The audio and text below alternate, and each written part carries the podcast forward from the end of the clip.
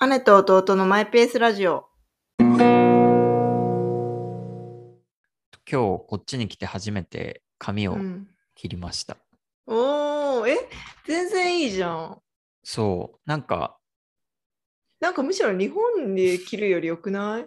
わかんないけど、日本にいた時はずっと大学の時から同じ美容室、同じ美容師さんだよにねずっと行って、前も確か美容院どこ行く問題みたいな。言ってた言ってた。なんか私が美容院どこ行く問題ですよって言った時に 何にも共感得られなかった。僕はと決まってるから。でもそうなんかまだ日本で美容院探す方がなんか雰囲気も、っていうかまあ悲惨な出来感じにはならないだろうっていうのあるじゃんあるある。なんかまあはい大体こんな感じって分かってるし、まあ値段とか雰囲気とかであと街ね。街？原宿とか、ああなんかち そういうょっとあん話だ。微妙に。うん。そうでそれがいざこう異国の地になるとうん、なんか自分みたいな髪型とか自分みたいな髪質の人じゃないというか自分がマイノリティになるからさうん。なんかすごいどうなるんだろうっていうのが不安でまあ 今結果は結果オーライなんだけどそのあなんかわかる。軍人みたいになっちゃうんじゃないそうそうかとかね。あのアジア系アメリカ人になっちゃうんじゃないかとかあ気がついたら横とかガーってあみたいな あの、そられてね。とで、なかんかすごい角刈りの代表みたいになっちゃって。そうそうそうアメリカ映画に出てくるアジア人代表ですみたいうなね。ん、なんか、そうで、ね、なんか、アジア人の中でもさ、こう、日本人っぽいとか、韓国人っぽいとか、うん中国人っぽいとかあるじゃん、一応。あるあるある。で、それが、なんかまあ、アジア系なん、アジア系アメリカ人じゃなかったとしても、中国人っぽくなるんじゃないかとかわかんないけど、うんなんか、こう、うまく表現できない、うん。なんか不安がすごいあったんだけど、まあ、そうは言っても髪は切らねばっていうことで、あの、まあ、いろいろ探したん、探すっていうか、まあ、調べてみて、まあ、ちちょっと値。段高めのところにあえて、まあ、最初だしと思って、あ、そうなんだ。いその一どうやって応調べんの？ホットペッパーみたいなのあんの？いや、普通に Google マップで調べた。あで、評価とか見見て、ここなら大丈夫そうかな、みたいなへ感じでえ。行ってみて、そしたうんらなんか、アジア系の人が担当だったのね、担当っていうか。あ、そうなんだそう。そう。誰もさ、えー知らないからさ、別に誰でもいいですみたいな感じで予約したんだけど。うん、もう名前から判断されたのかないや、わかんないけど。あのね、違うんな。たまたま空いてたからかななって。しんないけど。えまあだからそれーもが良かったのかもしれない。よかったじゃん。じゃあ次からまたその人でずっとあれだね、行くことになるねあ。でもなんか、ちょっと日本の時よりも高いから、えーうんどうしようかな結構いい値段日本の時は3000円ぐらいだったけど、うん。なんか倍ぐらい払った感じだから、えー、ちょっとそこまで払っていくほどだったのかなっていうのはあるけど、下げた途端に、あの、当初恐れていた感じになっちゃうのは嫌だから。でもさ、実験してみてよ。まあ、それはちょっとあるよね。あるある。なんか、8だって年間かな、うんずっとほぼ同じ人で、6年間とかかな。で、いつもなんか伸びた分だけ切る感じでとかいう、この省エネな注文で飲んでたんだけど、雑。で、よくも悪くも、こう、新しい髪型にトライする機会がなくて、うんうんありかもなって思ったけど、もう思ったより普通で終わってしまったから。でも、そういうチャレンジしてほしいなと思ってるけど、でもさ、あの、うん。今日本でだとさ、眞子さま、小室系問題がさ、問題とかちょっとかわいそう。まあね、ニュースがすごくあってさ、うん。で、なんか KK さんは帰国した時にそのポニーテールっていうか髪を長髪にしてあの帰ってきたんだけどえそのニュースは知ってるよね？うん、知ってる。ていうか、なんかニューヨークにいるときにすごいこう、うわーみたいな感じで、記者に追いかけられてるのとかをちょろっと見て、あそんなニューヨークの街にまでいて、日本人の記者に追い回されるなんて、もう最悪だよって感じだよね。あ 本当だよね。れでさ、なんかその髪を縛ってる理由としては、なんかその別に、あのーなんていうのかな、ロックな精神でやってるとかっていうんじゃなくて、単にニューヨークにはアジア人の髪質を扱える美容院がなくて、で、その変な髪型になってしまうのを恐れて美容院行けなかったのではないかっていう説を言ってる人がいて、単にね、ニューヨーク在住の人で。なんかそれはわかるなと思ったけど、でも今あんたがなんか美容院切って普通になんかむしろ日本にいた時よりちょっとイケてる感じになってるのを見ると、あれいけ別に KK さんいけるじゃんと思って。まあでも別に、それとは別、いや、そうかもしれないし、てかなんならニューヨークなら日本人がやってる美容院とかもありそうだけど、うん。それとは別にまあ、なんかどんな髪型してたっていいじゃんとは別に思うけどね。なんか、まあね、うん、それはそう。だから逆にその反応の方がびっくりだったかもしれない、私も。ロン毛に厳しいっていうか。なんか、あ、あ、ロン毛なんだぐらいじゃない？わかんないけど、うん。僕はそんぐらいだったんだけど、なんでそんな、そんなそこの点、てか何かと騒ぎたいのかなみたいな思っちゃったけどね。そうだよね。うん。それはもう、なんか、あとやっぱりまだまだ男性はその単発でっていう、うん。なんか意識、そそれがなんか普通でしょみたいな意識が強いのかなと思って。でもさ、武士の時代とかみんな曲げ曲げだったわけじゃん。そこまでもちょっと戻されたらちょっといろいろもはや 前提が違いすぎてって感じだけど。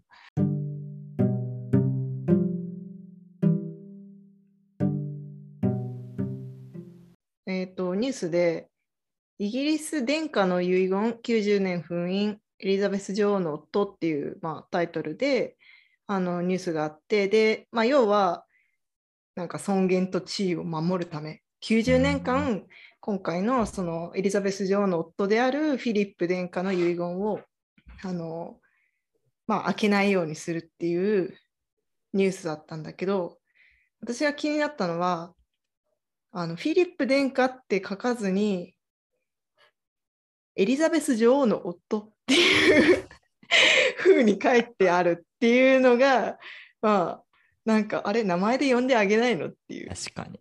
大豆田十和子と3人の元夫の扱いに近あ、い。そう、それ、それ、それ、それ。なんかの夫っていうともうそれが思い浮かんじゃうけど。でも確かになんかね、フィリップ殿下の遺言としないっていうのは、でもなんかに多分似たような記事を同じタイミングで、うん、英語の記事でもちらっと見たときは普通になんかちゃんとフィリップ書いてあっもちろん書いてあったけど、それって要は、まあ日本人知らないだろう、フィリップ殿下って感じなんじゃない？だから、まあね、でも私も分かんなかったと思う。フィリップ殿下ってパッて言われたときに、しかも今見たけど、99歳まで生きたらしいですよ。すっごい長生きじゃん。全然なんかシュッとしてたイメージだけどね。うん。え、てか、エリザベス何歳？確かに、エリザベエリザベス、95歳だって。えース。おー、いいね。だって、で、チャールズ皇太子70歳とかだもんね。そうだよね。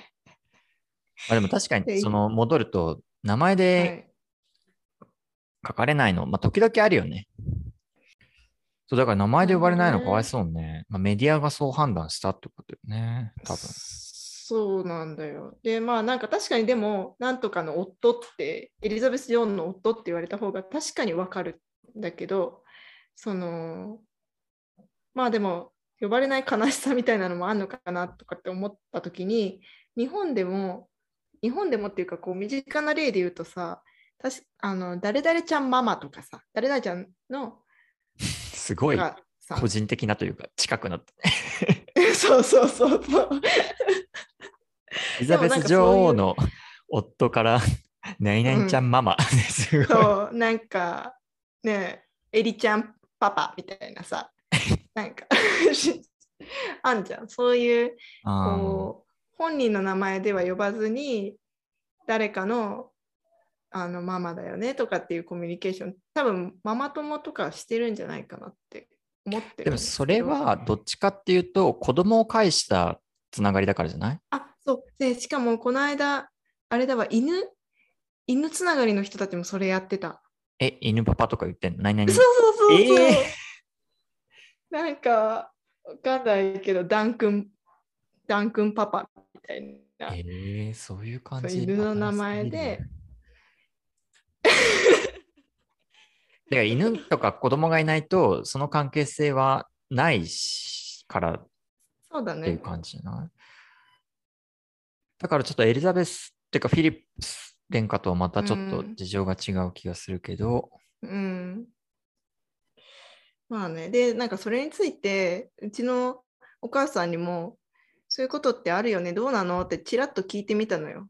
そういえば、なんかの時に。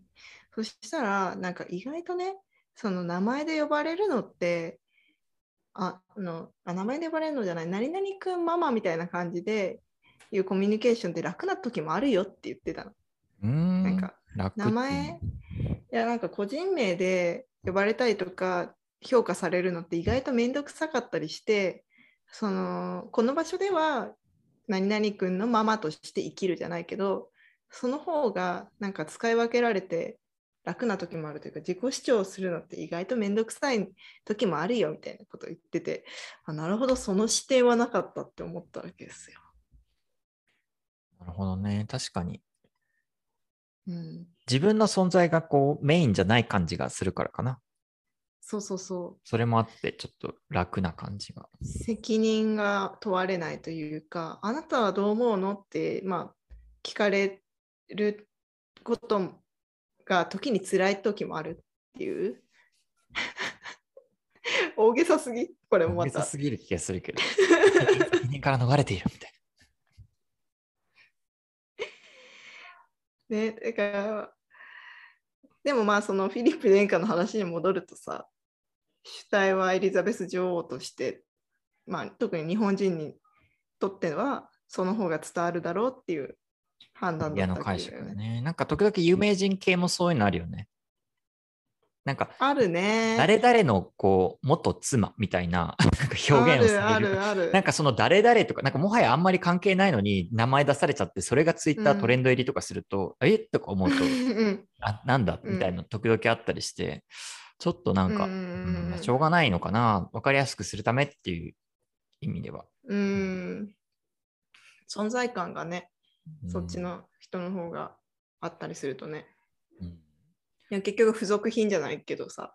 そうそう、なんか、主じゃない感がしちゃうっていうか。主じゃない感がするけど、それを得るために、なんていうのかなあ、その付属品としての自分っていうのに誇りを感じてる人もいるんじゃないかなって思って。なるほど、あね。だから分かりやすいのはさ、例えば医者の妻あとか、総理の夫じゃない、総理の妻みたいなさ、ーステータスっぽい感じ？そうそうそうそうそう。なるほどね。そこに自分の生きがいを感じる人ってのもいる気がするよね。まあ、でもその場合、それが失われたとき、うん。大変そう。大変そう。だけど、まあまあ、それはそれで。もうそれに誇りを持って生きてんじゃない？そういう人っていうのは。でもなんか自分自身の誇りとはまた違うから、ちょっと依存関係にあるような気がしちゃって、うん。なんか健全かな、大丈夫かなって気になっちゃったりするけど。そうだね。その人から認められることが必要だもんね。そのそ例えば医者だったら医者としての、まあ、夫から愛されてる私みたいな。うん。うん。どうなんだろう。でもそれ全てにおいてそうじゃない？あの、なんていうの？すべてにおいて。すぐまたでかく話をでかくするしようとするんだけどいやそういう肩書きを持つ自分うん。まあでもちょっとそれで言うと、こうう、課長とか部長とか、あ、うんうんうん誰々課長とか部長ってこう、呼ぶし、うんなんなら時々その名字さえなないまま課長とか部長だけでしか？呼ばれないこともあったりするじゃん。うんでもその人を前から知ってる人はあえてつけなかったりするよね。まあそれは前からの関係性あるからと思うけど。それもちょっと気になってるんだよね。だからなんかあんまり何々部長とか実は呼びたくないんだけど、みたいな。うんでも社内では呼ぶ文化はあるの？呼ぶ文化だし、へえうんほらなんかただね、課長だけとかで呼ぶ呼ばないようにしてた。ちゃんと名字をつけて、何々課長って言って、なんとなくこう、その人らしさをうん、残してあげるじゃない残してあげるじゃないけど。でもさ、その課長なら課長は、課長って呼ばれることに対してどう思ってるのかな？わからない。でもそういうもんだとしか思ってなさそう。だってそういうもんだからうーん。まあでもそうなるのか。だからなんか部活で言ったらコーチみたいな感じなんじゃない？うん。コーチとか、まあ普通に部長とか、先輩とかもそうじゃない？とか、まあ先生とかもそうだよね。そうね。先生としか呼ばれないとかね。うんうんうん。先生、今日出さなきゃいけないんですか？